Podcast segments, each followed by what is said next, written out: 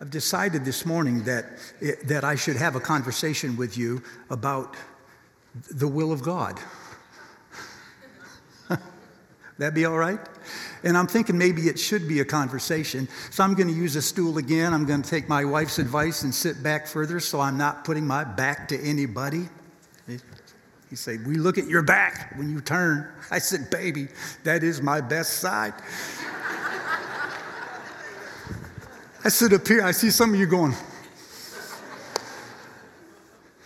Like I said, there's a lot of people in our church that are making decisions, and they're all over the place. And um, what it gets hard when there's when they're made under duress we only have a short window of time to make them and if there's money involved or there's other people involved our family and close friends then it becomes even harder but these decisions that we have to make they just sometimes they just torture us you guys in my my dream for the next couple of minutes that I have with you is that I could please, in God's name, liberate you and free you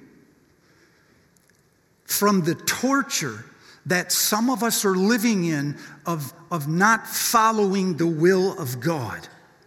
We've got this almost paranoia that we're going to get this wrong, and if we get it wrong, we're going to screw up our lives. But you guys, I'm not reading anything close to that in the Old Testament or in the New Testament.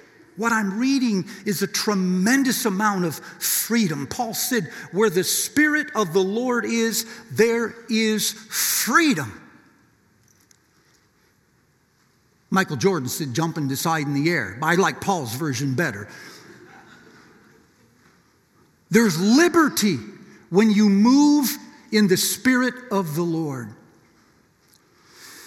Back in the Old Testament, the process of discerning God's will was pretty long and involved. The priest wore a breastplate of decision. Exodus 28 calls it. It was the Urim and Thummim, and nobody knows what that was. Was it stones that glowed in the dark? I've read that. Was it just stones? Was it sticks? Nobody knows what the Urim and Thummim was, but the priest would carry this breastplate over his chest into the presence of God, carrying the decisions of the body body with him. He would go into God's presence. He would try to discern what God's will was for the people. He would then come out of that presence and relay that will to them.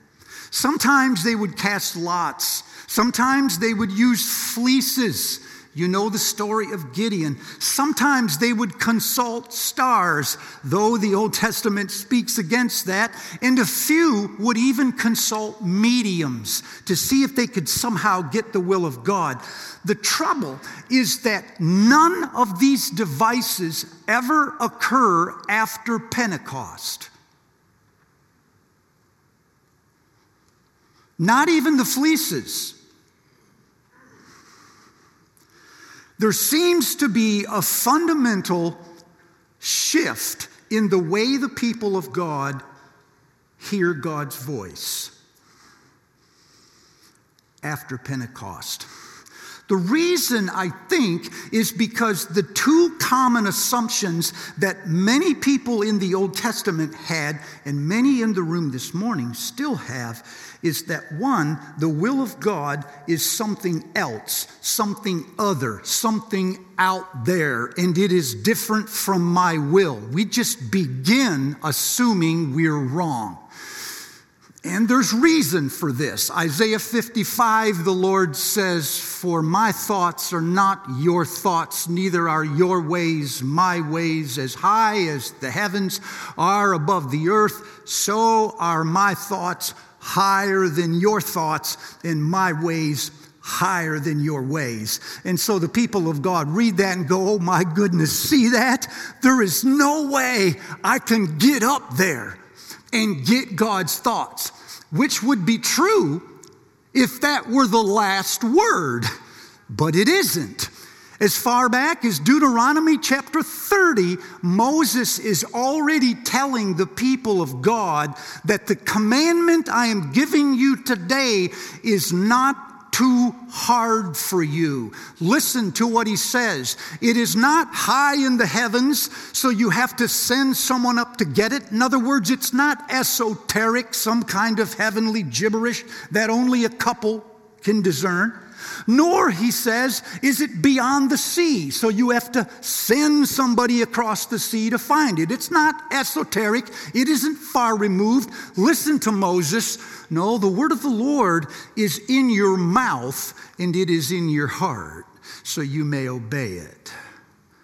You played the game you're getting warmer, colder when you were a kid. You're looking for something, and the person sits on the couch and says, Oh man, you're getting warmer, warmer, warmer. And you're moving around, warmer, warmer. And finally you're standing, and they go, Man, you are burning up. And you're looking around, going, Where is it? So you start wandering off, and then they go, Oh no, now you're getting colder and colder. Moses is saying the word of the Lord is right here with you. You're burning up. You don't have to wander off into some far place, into some elite, prestigious few people who have an inside track with God. You're in. This is a huge change in the way people thought of God's voice. And Isaiah, about seven, eight hundred years later, would say the same thing. He would say, When you were walking, even as you are crying out, you will hear a voice. It's behind you. It implies movement now. You're not sitting or standing in anything. You are moving, and you'll hear a voice, and it will say, whether you go this way or that way, it will say, That's the way. Walk in that. Do you hear freedom in this? So, so Paul picks up this freedom in Ephesians chapter 1, and he assumes, you guys, that everybody in this room who is in Christ has that kind of freedom. Paul says a couple of things about the will of God that I think might rattle you.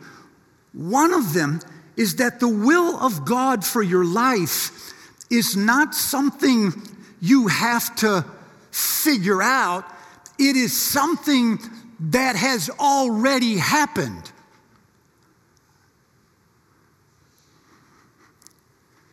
You're not deciding God's will for your life. If you were in Christ this morning, you were already in God's will for your life. Listen to Paul, for he chose us before the foundations of the world to be holy and blameless in his sight. In love, he predestined. And every Wesleyan went, mm-hmm. chill out. Predestination, another subject, is less about who and more about what. He predestined us for what?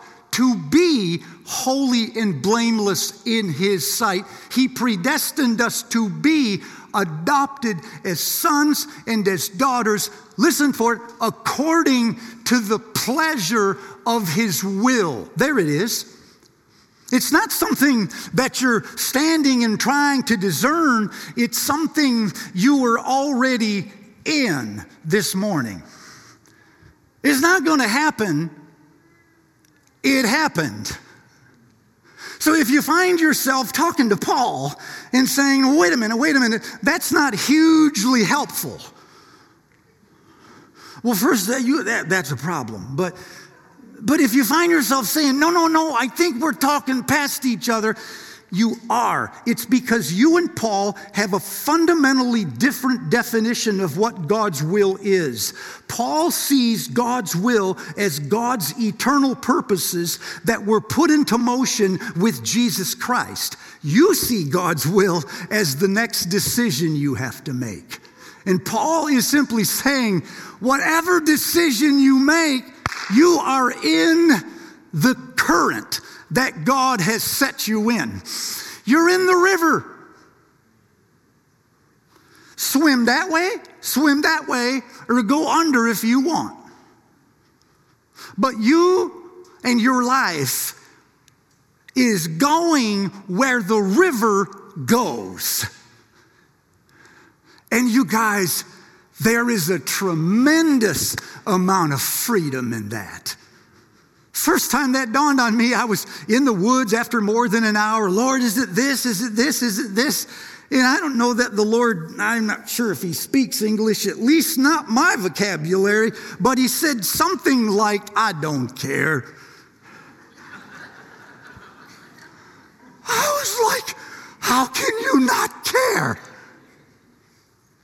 And it occurred to me that by the time the decision got to me, God, like a gracious father, had already removed from the menu anything that could hurt me.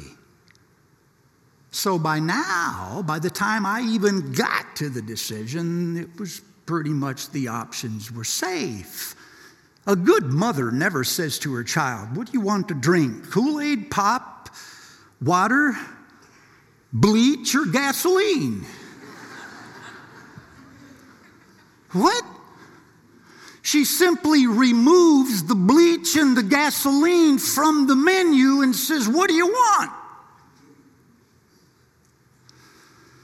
Steve, you're overthinking this. You are in the will of God. Relax.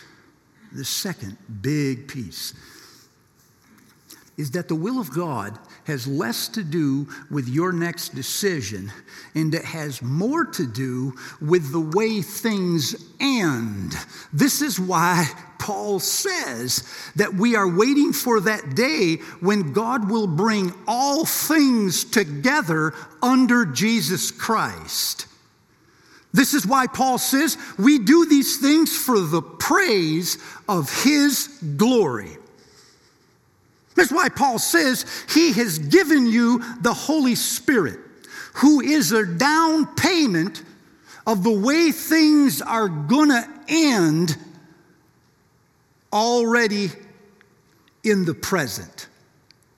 The Holy Spirit is the presence of the future in you this morning. You don't need a compass, you swallowed one. Do you see what this means to every discipline in the room right now? Every job represented in this room. It's less about you saying, I don't know whether my job is the will of God or no. It has less to do with the job you're in, and it has more to do with the way that you do that job. Whatever your occupation is, if you do that job as a way of aligning it with the authority of Jesus Christ, that is the will of God. And that takes tremendous pressure off of having to get the job right. He's simply saying, whatever job you're in, do it toward the end, which is Christ is uniting all things in heaven and earth under his name. Do it like that, and that is the will of God. Are you still there? You see, if I were the devil, I'm not, but if I were,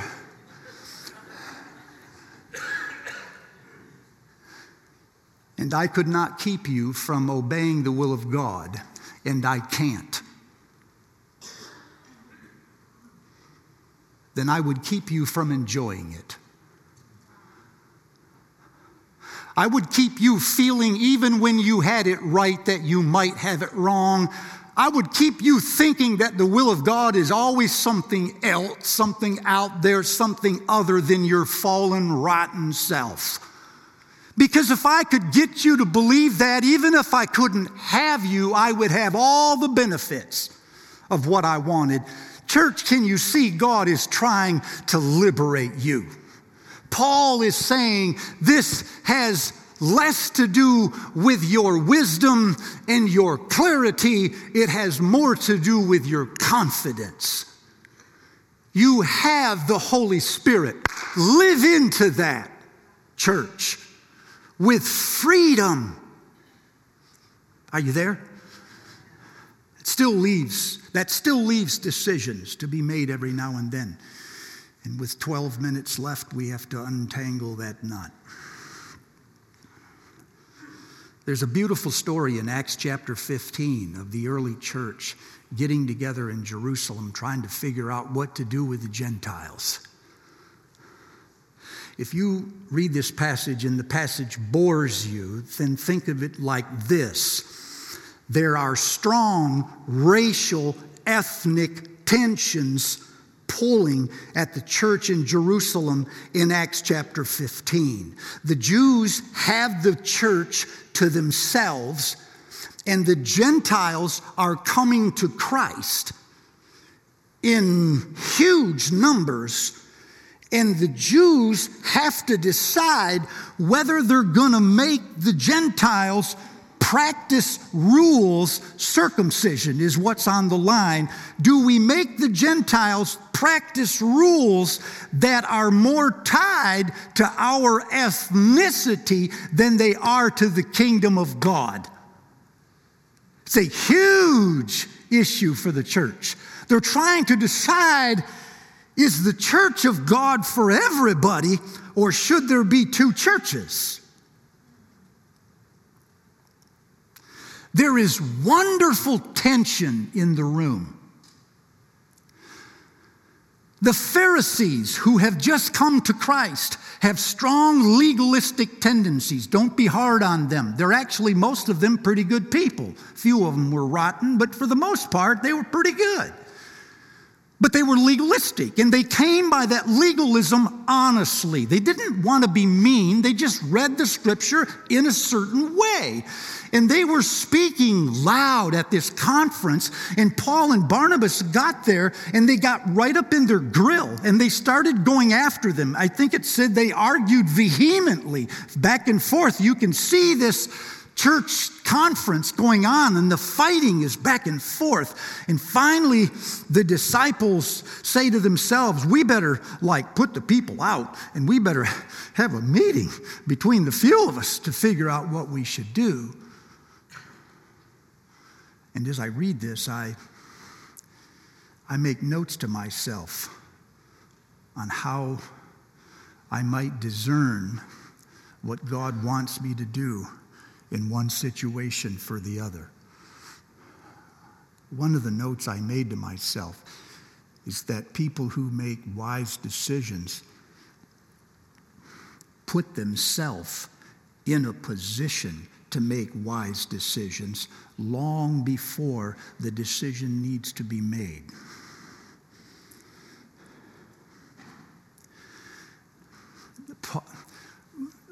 Paul says be transformed by the renewing of your mind, so that you might know what is the good and perfect will of God. So, Paul is telling you there that your ability to discern the will of God is commensurate to the transformation of your mind.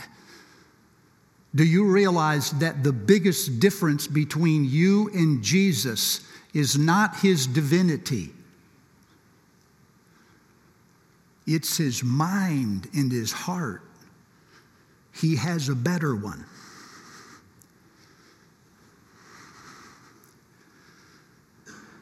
And if your mind and your heart were in the same place that Jesus' mind and heart was in, you'd probably fall out of bed like he did right into the will of God, it would be natural for you. When Paul says, Give thanks in all things, for this is the will of God for you in Christ Jesus, he's telling you that, a, that an internal disposition of gratitude is a better place to be when you're making a decision than an internal disposition that's frustrated. Do you hear him? It's what Ignatius called consolation is better than desolation. A heart at rest is a better place than a heart in turmoil to make decisions. Put yourself in the position to make good decisions. I think this is how people in the New Testament, led by the Spirit, did these things. When Simeon led by the Spirit, got up, walked into the temple courts. Did he hear a voice that said, Hey, dude, come on, get it. I need you in the courts? Probably not. He probably had an impulse, a hunch. I think I'll go into the courts. When Jesus was led by the Spirit into the wilderness to be tempted by the devil, do you think Jesus thought to himself, well, now's the time for my temptation? Better get out there into the desert and have at it with the devil. Or did Jesus just come out of the baptism and think to himself, you know, I have a longing to be alone. Man, I bet it was that. When Philip is led by the Spirit to go stand next to the Ethiopian chariot, does he hear a voice that say, Philip, see that guy over there? Get over there and ask him this question. Or is it just curiosity that Philip looks over and thinks, I wonder what that dude's doing? He walks over there and stands next to the chariot, and while he's walking, you say, What is this? Well, when you walk in the Spirit, I believe God has the capacity to use your impulses, your desires, and even your curiosity to pull you into the way of God. See, you think you have to get into a different mindset to figure this out. And Paul is saying you can walk in such a way with such intimacy with God that he will use all human faculties to pull you into the will of God. Relax. Second. Second. Spirit led people don't make decisions, they discern movement. A decision is a fork in the road. Do I go this way or that way? What does God want for my life? A discernment is a current that you get in and it pulls you. So when you make a decision, you're looking forward. When you're discerning, you're looking back. When you're making a decision, you're asking, What does God want me to do?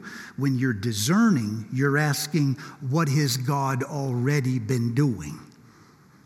So when when you get into the Acts 15 passage, the only other time the Holy Spirit is mentioned in the entire story is when the disciples look back and they say, What should we do with the Gentiles? Then, by turning around and looking behind them, they start to say, you know what?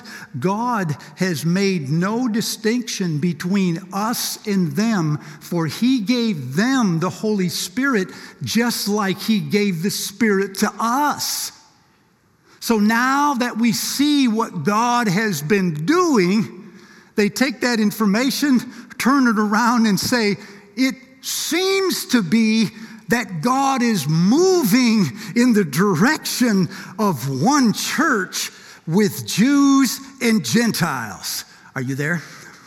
You see it? It's essential that we not feel like we're at a fork in the road, but we are already in the movement that God is doing. You're not the only actor in the story. God has been acting long before you got here. So, what has God been doing? Not in just the last three weeks, but in the last three years. What has God been doing that pulls you one direction or another?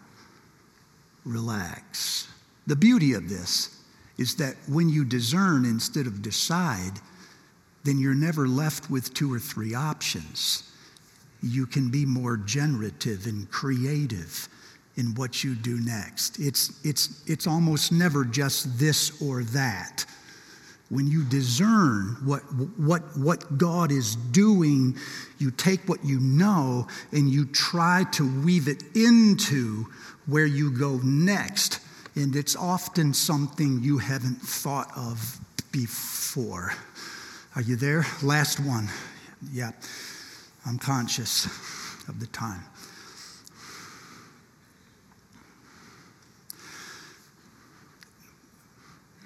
When spirit filled people make decisions, they discern in the company of a faithful community. They don't often make decisions alone.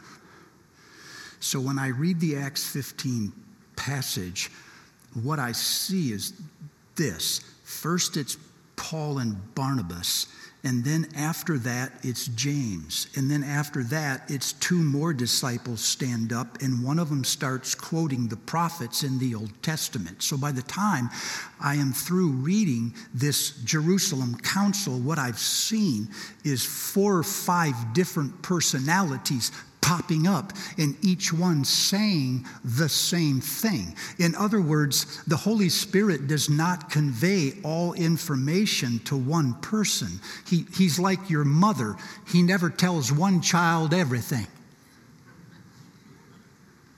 If you want to know what she thinks, you got to get all the kids together.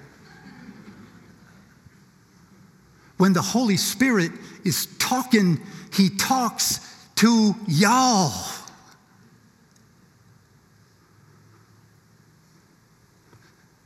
When you immerse yourself in a faithful community, you get the collective wisdom that God has scattered. You're putting pieces together, the puzzle.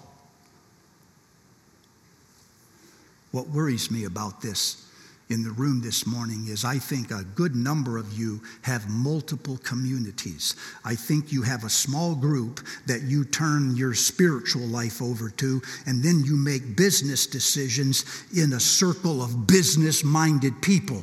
And then you make medical decisions in a circle of doctors. And then you you see what you have done? You are creating multiple communities, and then you move the decision you have to make into the community of, wait for it, experts who know more about that. And then, guided by the wisdom of experts, you make a business decision, or you make a medical decision, or you make a career decision, or a spiritual decision.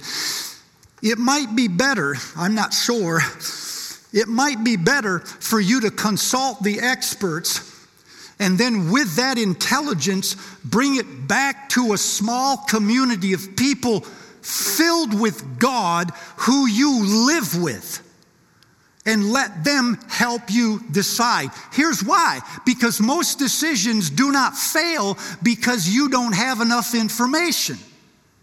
Some of them do, but most of them do not. They fail because you did not put the information you had into the right constellation. Or you were driven by impulses that have nothing to do with information. So it might actually be better for you to seek the counsel of experts. These people do know things, lots of things. They just shouldn't be the final decision. And then take what they have taught you and bring it back to a community of trusted people who know God and love you and say, This is what I'm hearing. What is God doing? Where is God going?